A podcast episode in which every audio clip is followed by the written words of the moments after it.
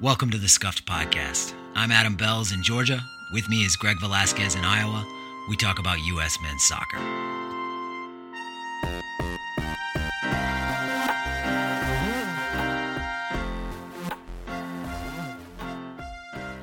Welcome to a contingency planning episode. Greg, how are you doing? I'm all right, Bells. I feel like this uh, this game this Saturday has kind of snuck up on us. All of a sudden, here it is. We will talk about that. We'll talk about the game on Sunday, but first, we're going to talk about ways to solve the midfield when the full Musah McKennie Adams complement is unavailable. I think it's correct me if I'm wrong, Greg, but I think it's widely agree, agreed upon that Adams at the six and Musah and McKennie at the eight is our best midfield right now. I don't know that anyone would object to that. No, I, will I take that back. There's going to be a couple objections, and it's going to usually come in the uh, shape of a Gio Reyna. Yes, for sure, and we we do want to talk about that. We just want to give this subject sort of its full a full treatment, or at least as full of a treatment as we're capable of. Um, that midfield, Musah McKennie, Adams, they downed Mexico, uh, but there will continue to be matches where not all three are available. That has that has been the case, and it will continue to be the case. So what then? And I'd say we you know we've been approaching this topic in different ways over the past several months. We've talked about a second six and a fourth eight, kind of made jokes out of those things. Acosta seemed to solve the second six problem over the summer. He played really well against Mexico in Nations League and played pretty well in Gold Cup. And then we we on this podcast we kind of thought of Sebastian Lletget as the third eight, right? I mean that's what we that's kind of where we were coming from. Yeah, it it felt like he was a safe choice there until some youngster uh, just you know flew past him on the depth chart. Right, and then Lletget continued to disappoint I think, throughout the summer and the way he played. Uh, and then he and Acosta had a very, very poor game against Panama, um, where we lost 1 0 and looked totally ineffective. And so now we're kind of back to the drawing board. Um, and and it shows that we're back to the drawing board when we don't have McKennie and Musah, when one of them is missing, as as McKennie was uh, in our in our last game at Jamaica. That we that we really need some kind of other solution. So we're going to talk about some possible solutions. We're going to talk about the way Berhalter is likely to solve these problems. And um, I mean, do you want to start by ranting about the fact that there aren't enough eights on this Bosnia Bosnia roster? well, we got a, we got a little bit of update on that uh, in the form of some some reporting that one uh, Taylor Booth has been training as an eight, which we we kind of speculated that Booth and Clark are sort of those uh, in betweeners. Um, and so Booth apparently getting reps is an eight who drops deep specifically like so even more specifics about his role as that eight in training uh, and i would i am very interested in seeing that i thought booth had a really good loan spell in the austrian first division last season uh, was putting up kind of silly numbers like better numbers than aaronson in the minutes he got uh, yeah domestically um, but was kind of still under the radar. I mean, it's Austria. I, I, get it. You're not playing for Salzburg. You're under the radar if you're in Austria. Right. Uh, but then like we just he he just kind of fell into obscurity because he didn't get his loan move through Bayern Munich this uh this fall. And he's obviously not cracking Bayern Munich so first first team. So he's one that I'm actually really curious about. I'm curious to see what kind of player he is uh whether he can do that role. He's one of the definite like definite possibilities for for like a surprise in this camp. Yeah. And I think I mean he's one that I I mean I'm I'm definitely interested to see him there too. And I think as a general rule, we should be trying everybody who could conceivably fit in that eight role at the eight role. But there are a lot of there are a lot of other options that aren't anywhere near this camp right now. And you you mentioned yes you mentioned earlier one of them, Gio Reyna as one of the yeah. eights. Yeah, Reyna is an eight. And, and, should we just get right into like the MMA replacement uh, scenarios? Yes. Yeah. Yeah. Please. So I think Reyna, for me, Gio Reyna as the eight uh, is the obvious scenario that continues to put the best players we have onto the field. Like I don't think there's any question that putting if you're missing Yunus Musah and you have everyone else available healthy, uh, putting Reyna into that spot and then bringing in our third winger, who in my opinion would be a Tim Weah, uh, to play opposite Pulisic, puts by far like our best, our most talented eleven on the field out of any other combination. Right. Yeah. And then just on the narrow question, like in a vacuum of whether Reyna fits the parameters for that position. I mean, he has the athleticism, he has the cage match ability. He probably brings, he definitely brings more of a cutting edge than uh, Musah or McKennie. I mean, like in terms of his profile as a player. So, um, you talking? Are you talking there cutting edge, like within twenty yards of goal? Is that kind of what you're? Yeah, to? like you like you yeah. see. I mean, we talked about this a little bit on Monday, but you see Reyna winding up to take a shot from twenty yards. You think it's probably going to go on frame. You know, um, you don't. I, I'm a huge fan of Yunus Musah, but you don't necessarily have that feeling when Musah is winding up to shoot from 20 yards. He has a he brings so much to the table, but I think Reyna's a little more refined in the last 20 25 yards. Well, and that that's why we use him there, quite honestly, right? Right? Like that's that's one of the reasons that he feels like uh he needs to stay up as a half space merchant is because that's a, a, one line closer to goal. So right. uh, that's the reluctance to drop him. But then what we've seen from Tim Weah over the last two windows is somebody who can absolutely play that spot and not be like a tremendous liability in attack. Boy, that's an understatement. I mean, he. I was going for understatement, but uh, you know, we're comparing him to Gio Reyna, who's you know one of the most talented players uh, that we've seen play in these attacking roles for us um, since I've been following the national team. I know it's early, and people don't like to make people making those sorts of uh, proclamations when a kid's 18, but just the talent we have seen him display for Dortmund and at times for the U.S.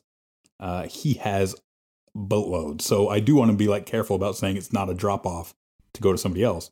But Weah has been fantastic uh, and fairly consistently fantastic so far for the national team. Another another reason to drop Reyna into one of the eight positions is because that's what he played for Dortmund at the beginning of the season. You know, he was a he was a central midfielder. And it's kind of easy to forget that because he, he's barely played for Dortmund because he got hurt in that first international window and he hasn't been back on the field since. Um, but you know that's the that's the role he's playing for his club. It's not exactly the same role, but it's it's it's more similar than a winger role or a you know whatever.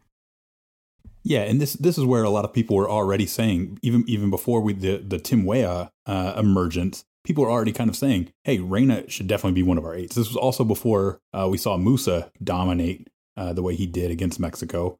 Um, is dominate the right word? Can I use that? Can I throw out dominate? I think you can. Yeah, I was just watching a few more clips about it. Uh, uh, you know, from that game earlier today. Yeah, he dominated. He really did.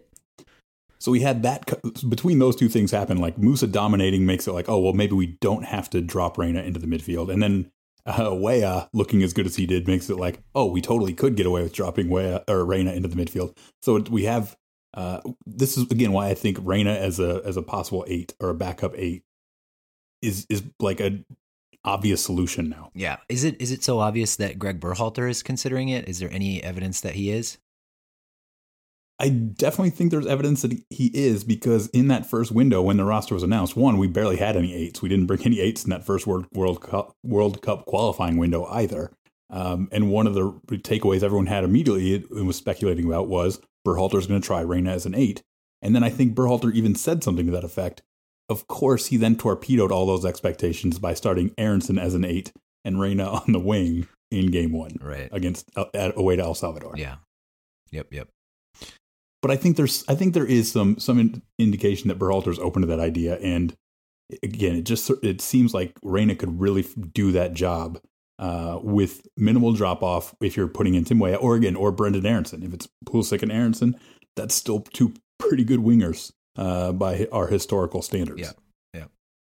Okay, so Reyna as the eight is I think is it fair to say it's your favorite alternative to the MMA midfield? It's mine. One hundred percent. Do you have a Do you have one you like better? No, I do. I do not. Okay. Um, but we're gonna have to go down the list because there are other possibilities.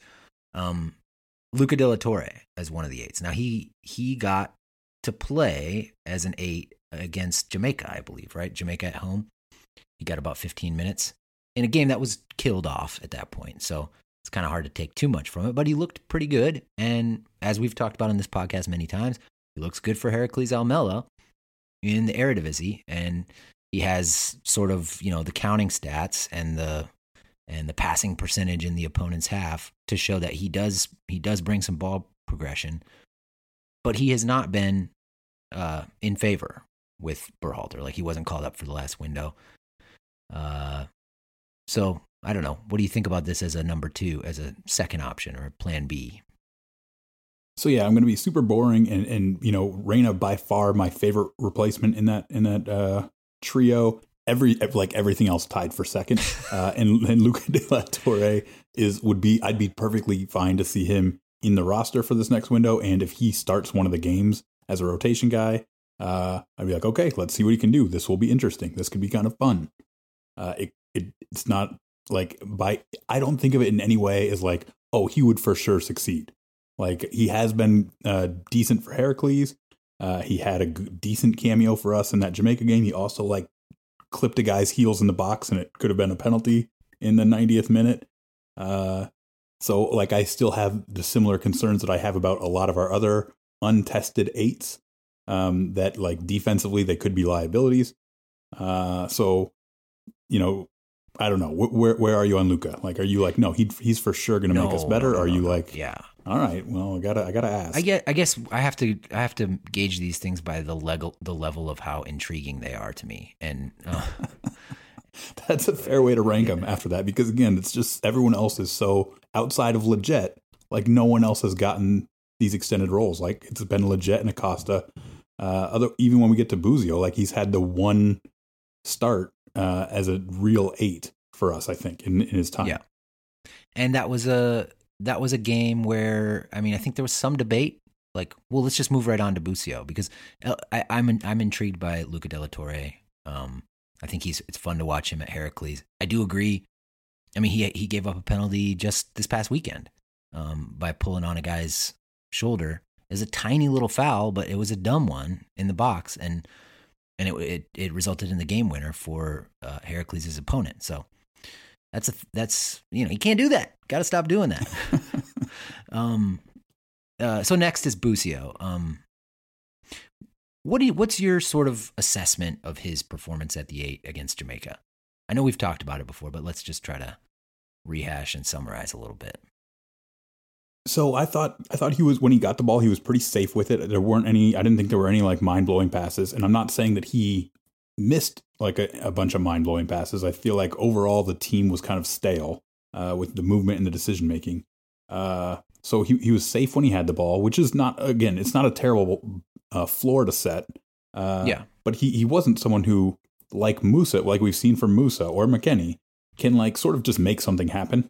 Uh, that's like my that's like my advanced analytics framing of it. Uh, like Busio is, and I haven't really seen that from Venezia either. So I know a lot of people are really high on his Venezia play. I'm I'm super stoked that he has gone into the uh, Italian First Division, like seized a role as a starter on a you know mid table ish team, uh, and doesn't look out of place. But also like he isn't a guy who just will like make huge things happen. That just isn't him, right? He's sort of an accumulation guy where over 90 minutes he might have a couple of passes that sort of advance their position a little bit and, and sort of help them minimally. Uh, and I don't mean to to sound like that's a harsh criticism. There's nothing wrong with having that be uh, your existence as a 19 year old playing in Serie A. Right. And I think, I mean, I guess maybe I think you're being a little bit withholding a little bit of praise that's justified. Like he does the he does that thing where he he plays the right like as Cruyff said, plays the right pass with the right weight to the right foot very consistently in a way that is um that I think is more than just sort of playing safe and sort of progressing the well, I don't know. Sort of progressing the ball probably does kind of kind of catch it. But so he plays he plays safe but very well. Like right, he play he keeps the rhythm going. He he he isn't like oh the the possession doesn't stop dead in its tracks when it's uh, Busio's feet. No. Certainly not. But he's not like, oh man, I did not think that pass was going to be made. I didn't realize that pass was even on until Busio hit it. No, you know what yeah, I mean? He doesn't do that. He's he's more got he's and got he Marky de- Delgado vibes in terms of uh, rhythm building. Yeah, and so if you're not hitting those passes, which again, I'm not saying that has to be the pass you hit, uh, but you're you're also definitely not giving us the Musah and McKennie like suddenly I've dribbled three three grown men and like managed to actually put them on their ass while I'm dribbling, like then then it's sort of you know what are you giving us? And if it's just well, you don't hurt us in the way an alternative American midfielder would, that could be enough to carve out a a role in the team. It's just going to be not quite as exciting as what we've started to get excited about. Yeah. Yeah, he he he seems to have some kind of role under Berhalter. Now, uh, what are the other options here? You we already talked about Booth. I guess we can throw Caden Clark in the same category, even though there's no evidence that Caden Clark is being played at the eight right now. There's no evidence one way Yeah, or we'll, another. we'll find out Yeah. Saturday. Right. But um, I guess Clark falls really falls in that category of like, this is a good athlete. He's a he's becoming a big kid. I think his dad tweeted the other day that he's he's gr- he keeps growing, so he's like over six feet tall now or six feet tall now. Um, I, I don't know if he has the sort of the tactical acumen to play in that role or or whatever, but he is. We should try him there. I guess that's that's as much as I'll say about it. Do you have any thoughts on Clark at the eight? Um, I guess I'm hoping to see Clark Booth, or we'll get into it in the preview, I'm sure. But yes, I hope Clark uh, sees some time at the eight. I shouldn't even say that. I don't really care if Clark sees time at the eight in this camp. I hope I hope Clark gets time and looks good wherever. If Clark plays in the half space and looks fantastic, I'm not going to be like, ah, too bad we didn't try him at the eight. I'll be glad to see him look good somewhere else. But uh, I would be interested in seeing him play the eight. Yeah.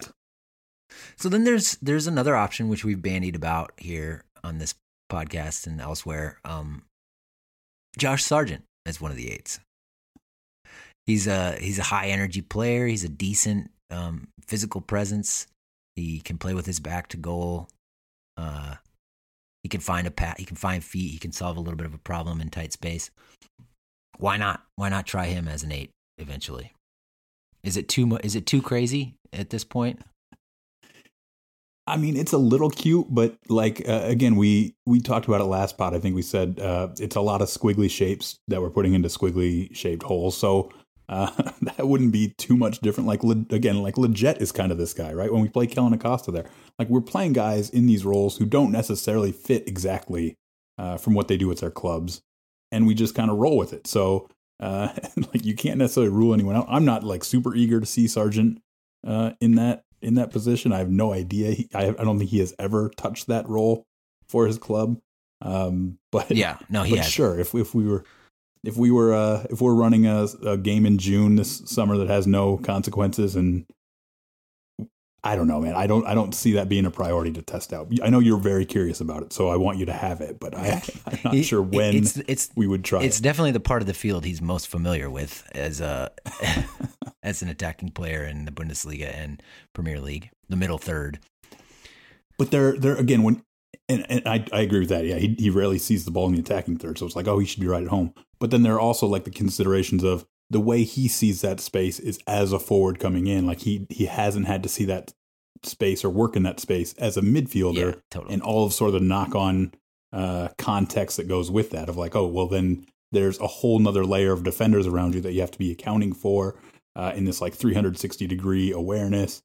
So uh, it's it's not a priority for me, and I'm very hopeful that we will have already solved the problem before we even have a chance to test Sargent there. So I'm hoping we solve it in in December and January, and we aren't like come March still being like, would Sargent work as one of the eights? Yeah, I hope not too. Um, I, I, I do want to see Josh Sargent succeed as a player, though, and I do wonder if he is going to succeed as a player at the at the nine position. I mean, it's not he doesn't play as a nine for Norwich, but that's not our main concern. Our main concern is the success of the national team, which Sargent is not really a core member. Is not a core member of right now. Maybe not a member of at all at the moment. Um, Christian Roldan, he's a he's another one. Um, we have some big Christian Roldan fans in the Discord, and um, what do you think about Roldan as an eight? You've you've weighed in on this subject before, but why don't you do it again? I don't want to see Christian Roldan play the eight for the national team. I could see it in this camp as just a placeholder, which again frustrates me because I feel like this would be the perfect camp not to use a placeholder there. This could be the camp where we do the most searching for an eight. Uh, that can that can be a real backup. Roldan, I think, played the eight in the last 30 minutes against Mexico in the Gold Cup final. And it's sort of the same thing I always kind of pick up on is that I don't think he controls the space well. Uh, and that worries me. So I don't think he has a real like future with the national team as an eight. Did you follow the reporting on Roldan? I think I mean it wasn't even reporting on; it was direct quotes from Roldan. Yeah, I mean, what, what did he say? He said basically he's been a little confused about his role, um, but Frust- frustrated. Yeah, he said frustrated about what position that they think of him as. So I don't think it's like he's confused about what he's supposed to do when he's actually on the field.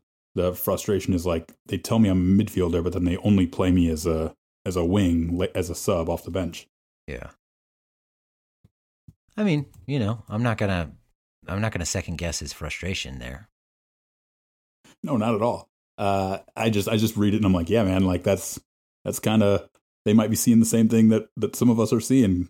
Like you, you can't quite do that job, or you're a bit of a risk or of exposure in central midfielder. That risk is substantially mitigated defensively by putting you out on the wing, and you still are like a good hustle, you know, definitely uh, establish a medium floor by putting you in that half space. Yeah.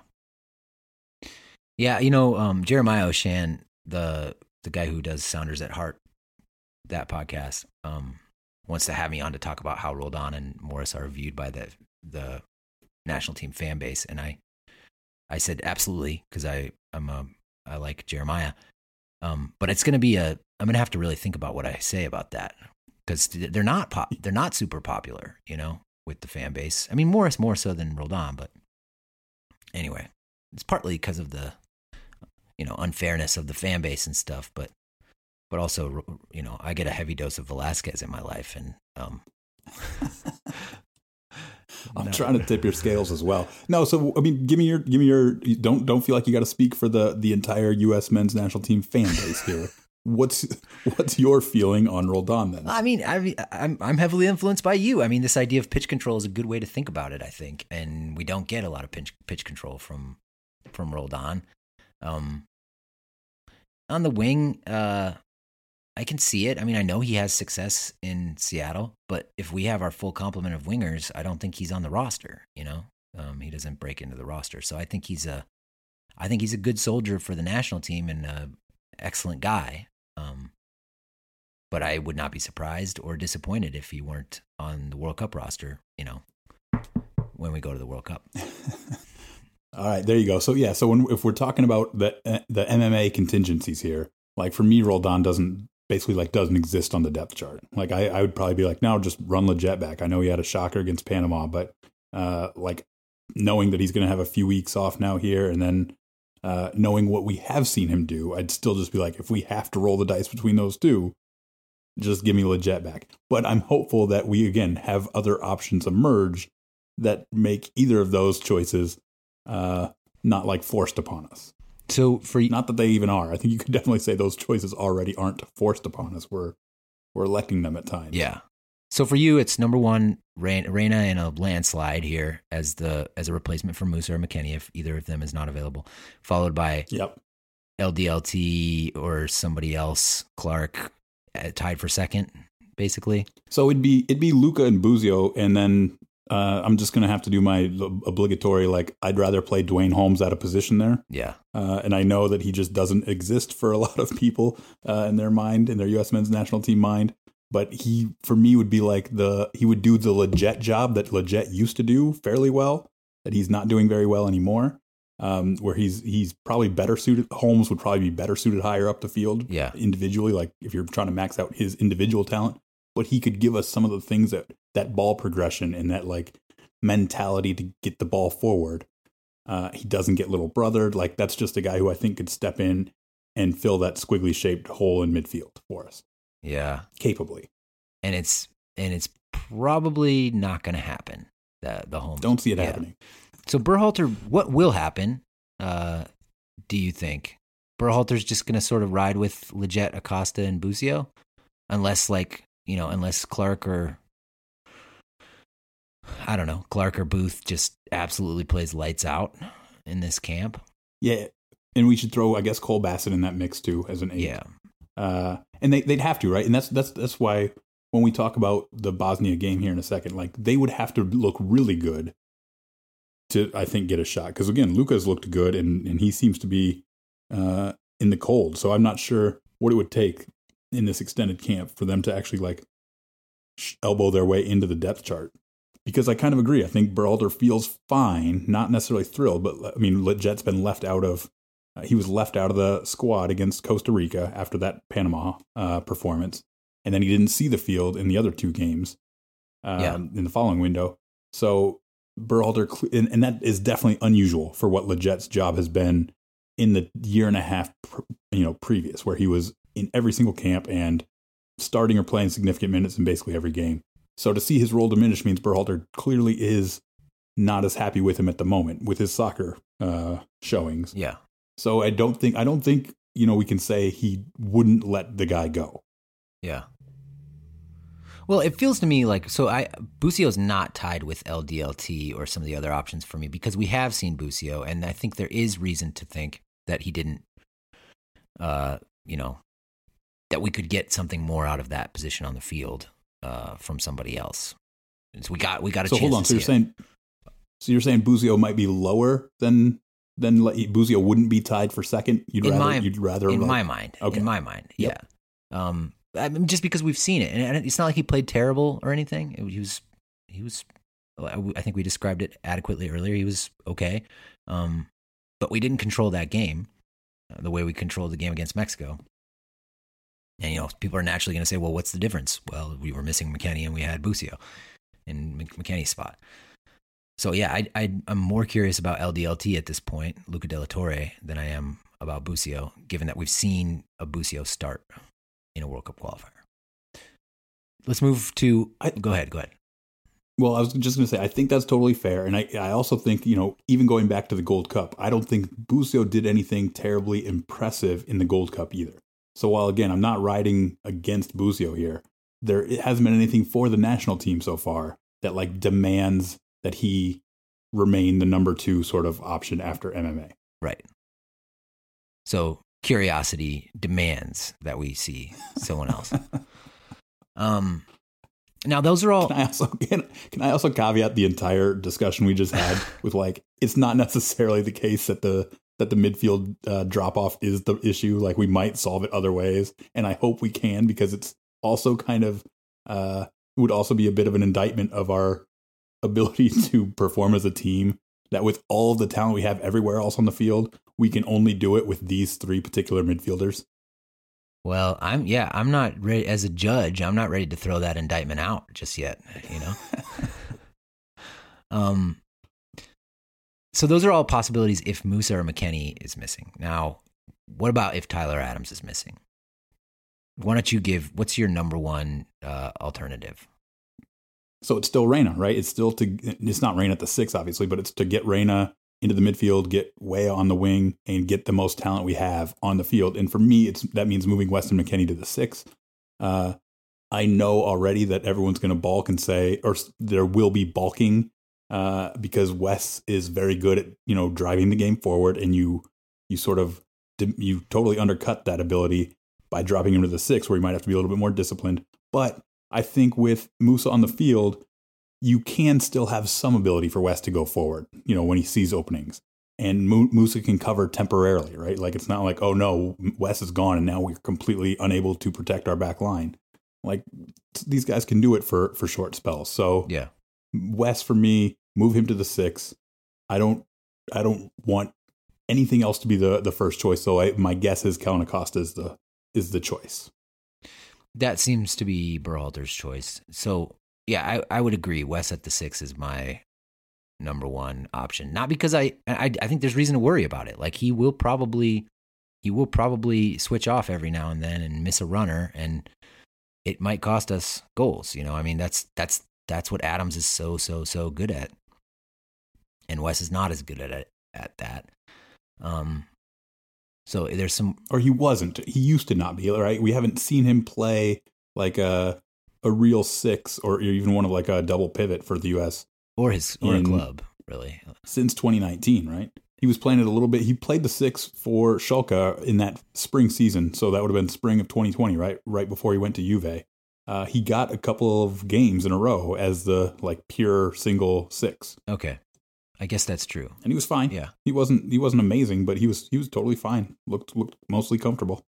Yeah, yeah. I, I guess I I just want to acknowledge the the the anti part of the argument before I say, uh, like he's he's good. He's a good soccer player. He can figure it out. You know, I mean, it's not, um, it's it's it's not impossible for him to do this. Well, and look, there was a reason. There's a reason that Schalke was able to play him at like seven different positions on the field. Right? He is versatile. He's incredibly versatile. So while it might not be our favorite thing that that was going on, uh, and we wanted some consistency for him, there's there is a reason that like oh you need so you need to plug a hole somewhere. Weston McKennie can basically do anything. Yeah. Yeah, I was just uh, I was just listening to Harrison Perez, Harrison Perez talk about Weston's how Weston changed MLS by leaving Dallas when he turned 18. And I was just like, man, this dude is uh he's probably the most influential national team player in in a lot of ways. Like he changed the model for development, not the model for development, for the, the, the model for selling young players in the United States of America. Plays at Juventus, arguably our most indispensable player right now. I know that's very arguable, but I'm just I'm just laughing about like this like him being the most influential because I'm like dude can do everything. The dude will the dude will hit a bicycle kick against Barcelona in the Champions yeah. League. Well, there you go. Exhibit C, Exhibit F. Um, so the other options. What about Musah at the six?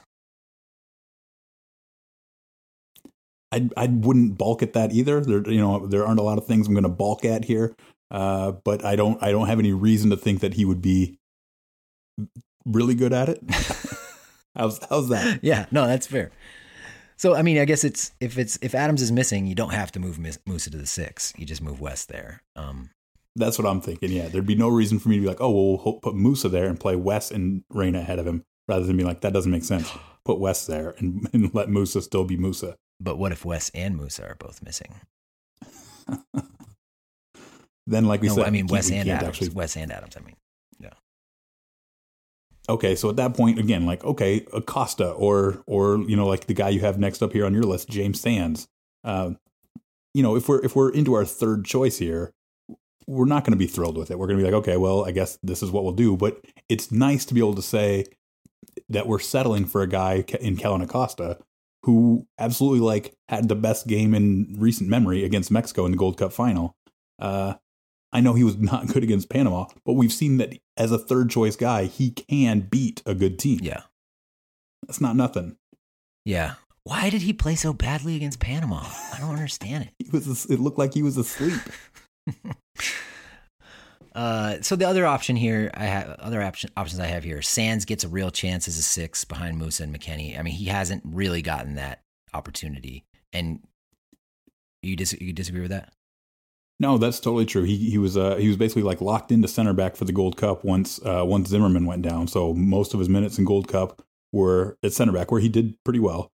He uh, hung in there, yeah. and then and then in that Honduras road game, he started as a two, which I basically throw out completely as a as a way to rate him, other than saying he should definitely not play in a two uh, in the central midfield.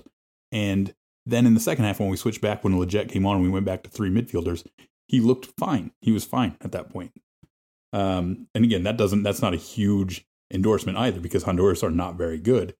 But it's it's still at least like some data that yes, he can do some kind of a job. I'm still a little uh, intrigued because I think he brings that um, that same Tyler Adams sense of responsibility defensively and like he's just he's just locked into that job of like following runners and preventing danger from developing he is not. Uh, I mean, he has limits for sure, but I'd like to see. I'd I'd almost rather see. Well, would I rather see him than Acosta? I don't know. I don't. I don't know about that. Yeah. I I'm I'm kind of like back to where I was with Lletget and Roldan. Uh, I would still rather, if it came to it, and and we had to use Acosta or Sands at the six, I'd be like, give me the guy who actually like beat Mexico for 120 minutes. Yeah. Okay, and then and then another option is Busio. Have a have a true deep lying playmaker that's not for me. I'm I'm a hard pass on that one. Where do you where are you on that? Ah, uh, yeah. I hard pass is maybe a little strong, but I'll I'll pass. I'll pass. I wouldn't I wouldn't want to start a game like that. If it, I think we've talked about this. If you're playing a team that is like totally chosen to sit deep and defend and bunker, uh, I think you could maybe make like a mid game or, or late game switch and be like, okay, well, there's no threat coming at us the other way. We're gonna just put in Busio to see if he can sort of uh, carve teams up. But again, I also don't think Busio has been any kind of like team Carver upper with the, with the national team as of yet. Yeah, I really I appreciate your contrarian view on this because um, he's been a, he's been an okay passer, but you you know what I mean. Like I he's, do, you- yeah. he's not hitting like uh you don't your jaw doesn't drop. Like we, we've seen like John Brooks hit passes where your jaw drops, uh, and we aren't really getting those from Busio yet. Weston's hit passes that make my jaw drop in the past. There you go. Yeah. All right, well, Bur- I'm not saying and I'm not saying he can't do it either. I'm just saying there's nothing right now that I've seen that I'm like, oh, we got to get him on here because he can really dice a team up. right. Well, Berhalter's choice is probably going to be Acosta. That seems to be the the move from Coach Berhalter. So As as the pure like backup, right? Like anything happens to Adams, Acosta comes Yep. in. I think so. And and again, we got to we got to throw more caveats in here because we haven't seen Berhalter make any choices with Reyna available and Pulisic available and Weah available. Not that we're going to have that happen in January, but uh, we we've yet to see that because so many of these guys have missed so much time. Mhm. Well, here we are, having spent more than half an hour talking about many things that are probably never going to happen. Well, welcome to Scuffed, the podcast. we'll um we'll get into Bosnia here real quick, but first let me just say uh this podcast is listener supported. It is ad free. We would like to ask you to please consider supporting the podcast. Uh you can find the link to our Patreon in the show notes. And if you join the Patreon, you become part of the Discord, which is both blessing and curse. You have the option to be. Yeah. Not, you don't don't don't feel like you're suddenly like whisked through an interdimensional portal into the Discord as soon as you click on that. and you're stuck in The there. You can't get out. No. uh, so the friendly versus Bosnia. Can you tell? You've been doing a little research on the opponent. Can you uh, tell us about the team that they're bringing? I mean, I've done minimal research on the opponent, and, and it was basically just like, and oh, hours of research. uh, I mean, they are they are bringing. Uh, this is not about if if you have been following Bosnia at all for the last ten or twelve years, at any point, uh, you will not actually recognize anyone on this roster, even still, because uh, out of the nineteen players I think that are on their list, uh, they have eight total caps. Uh, it's totally experimental. It's almost entirely domestic based. So the Bosnian league um, is is supplying all of the players to this team. I went back to their last World Cup qualifying roster from November um, when they were still alive to advance as as like the second place team out of their group uh, going into the first game of the November window.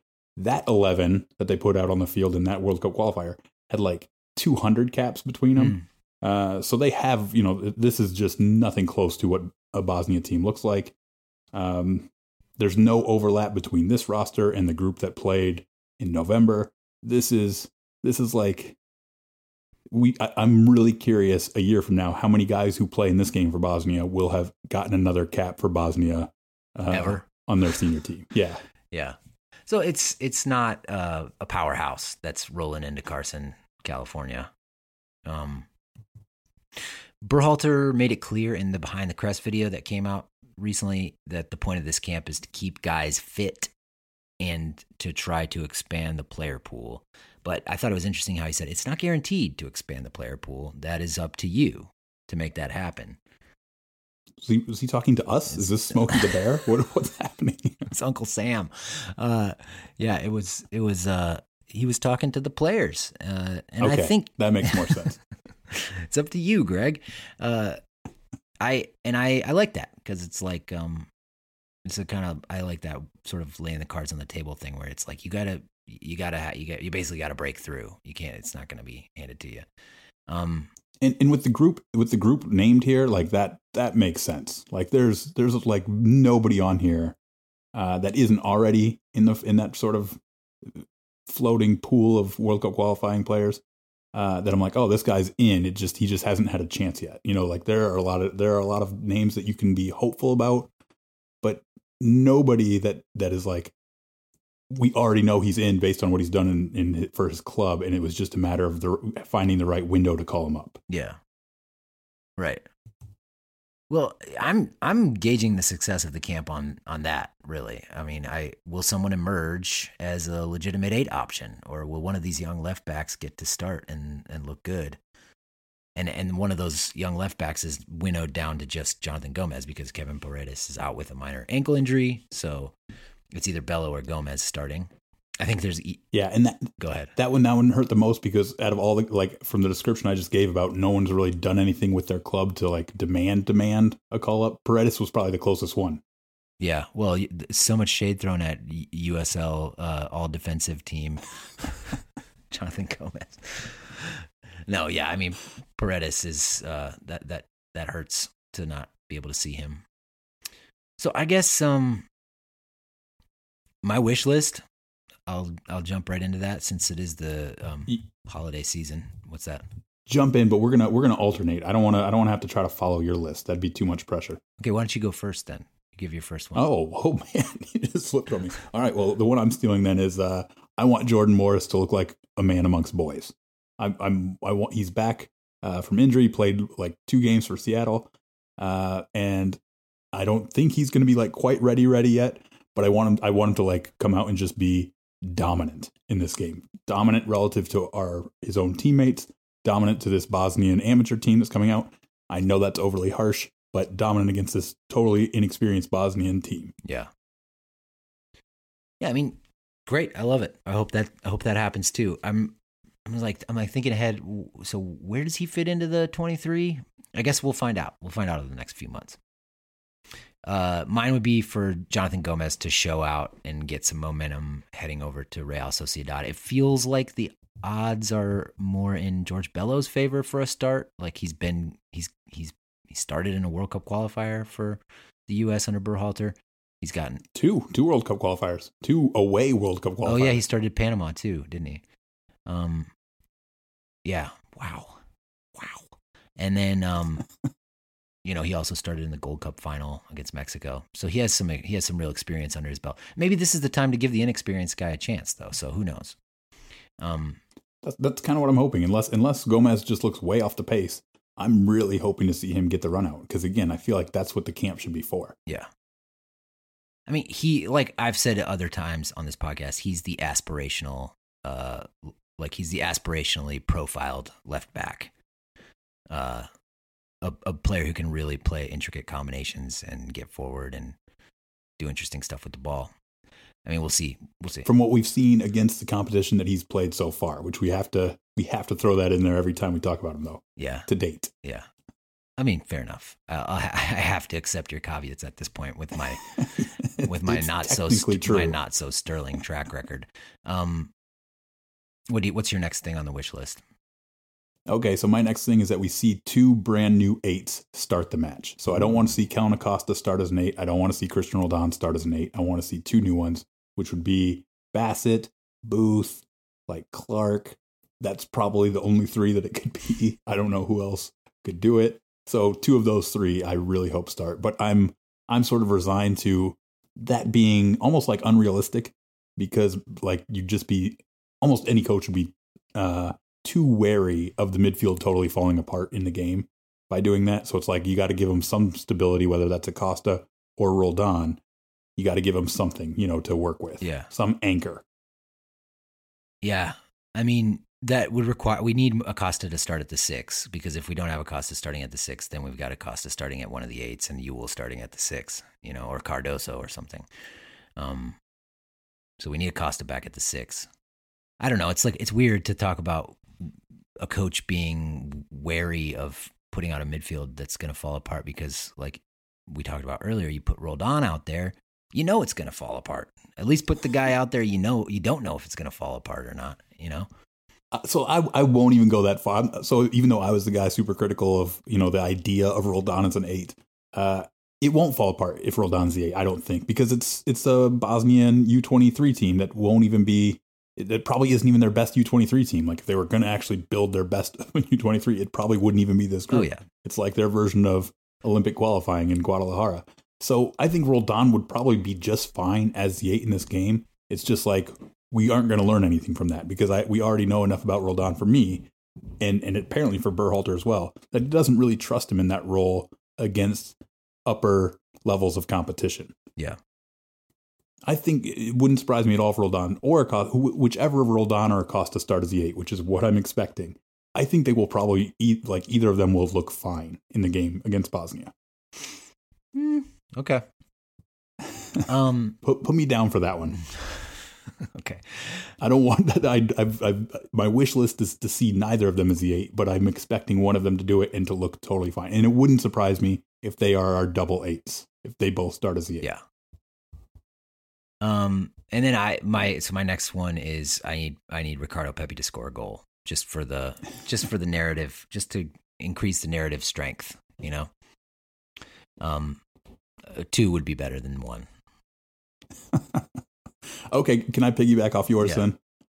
Okay, then I want one of Pepi's goals to be at least one of his goals to be assisted by Jesus Ferreira, because that would mean that Ferreira is starting not at striker or is on the field not as a striker if he's on there at the same time as Pepe. And I really want to see Ferreira mixing it up with more freedom to like go wherever he wants to go.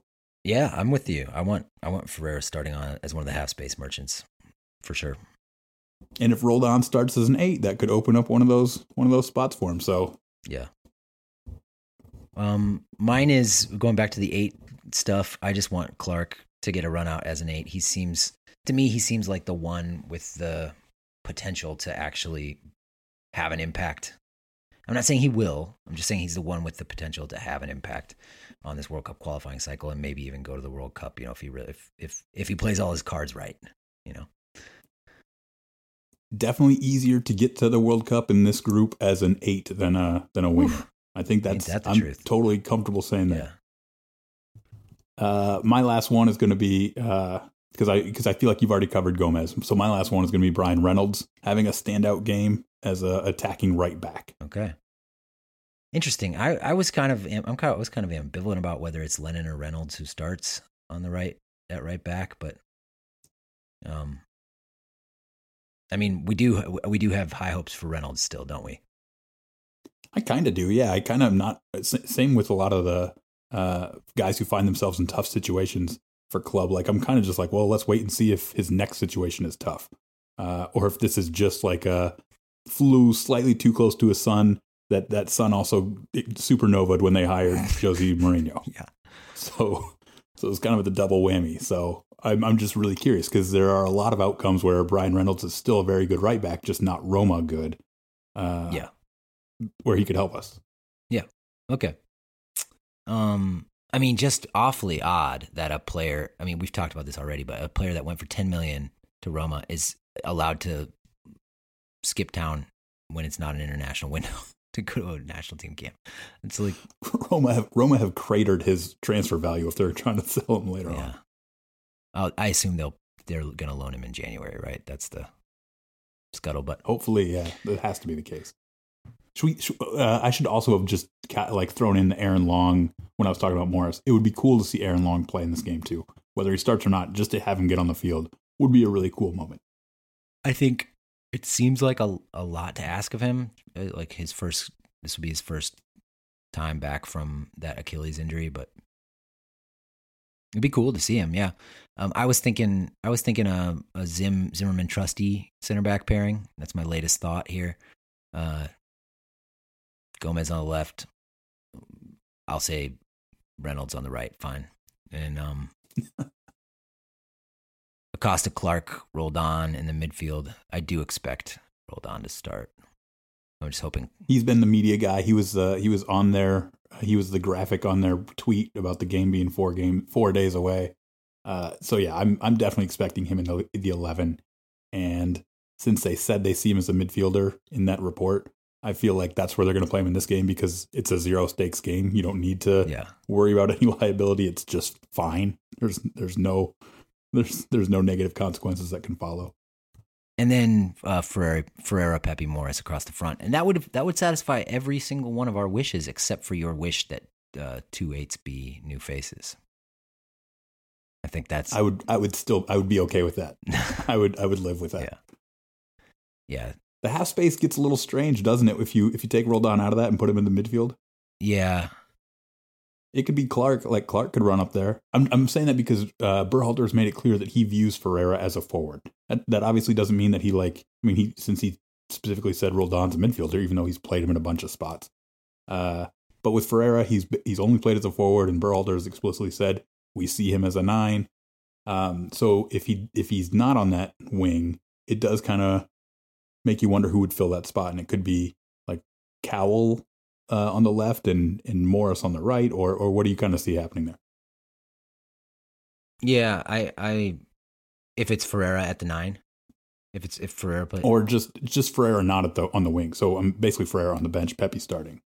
Yeah, I don't. I'm not super wild about Cowell, so I guess. uh I mean, I, I, he's a young player. He's got a lot of talent. Uh, but uh, anyway, um, I would say uh, if if Roldan's out on the wing, or if Ferreira's not on the wing, I th- I think I'd like to. I mean, I'd almost like to try him as an eight. I don't know something just to get him on the ball. I don't know. You talking about Ferreira yeah. again? No, I'm not. Well, that's great. I would love. I, I, want Ferreira anywhere on the field, but I'm saying he's on the bench. Pepi's on the field. Who are your oh, wingers? Okay, sorry. Um,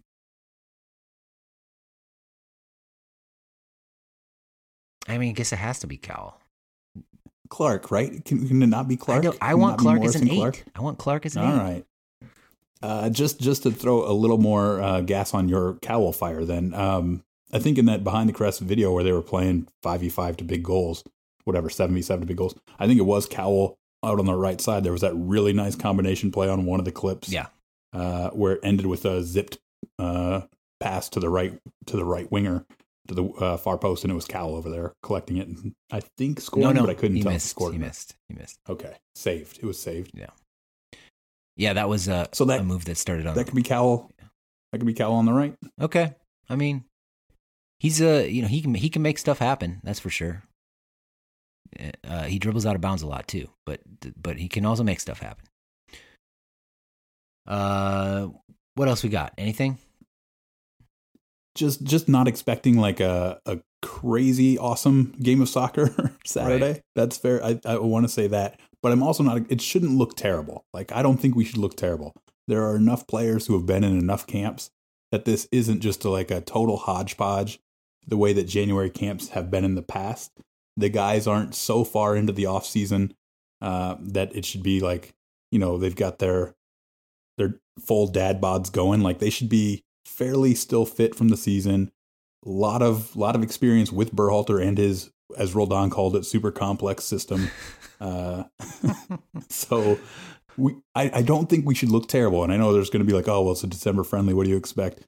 But like some of these guys should look somewhat in rhythm. Oh, yeah, I feel it like. should look pretty good. I think. I mean, it should look competent at least. Um, I was gonna say I'll be disappointed if it looks terrible. I'll be disappointed if it's just an absolute slog against a, an opponent who also doesn't look good. I'll be really disappointed if like we somehow make this Bosnia team look good. Yeah, that'd be that'd be like nightmare stuff for a what a December friendly can be. I should say, you know, you mentioned dad bods earlier, and there are dad bods, and then there are dad bods. There's like two, you know, different kinds of dad bods. Um, You're saying professional soccer players one month out of the season might be a different dad bod than say me three weeks after Thanksgiving. Or, yeah, or me. Yeah, exactly. Fair. Um. All right, we're going to try to review the Bosnia game on Sunday, uh, midday, somewhere in the midday region. Uh, until then, thanks everybody for listening. We'll see you.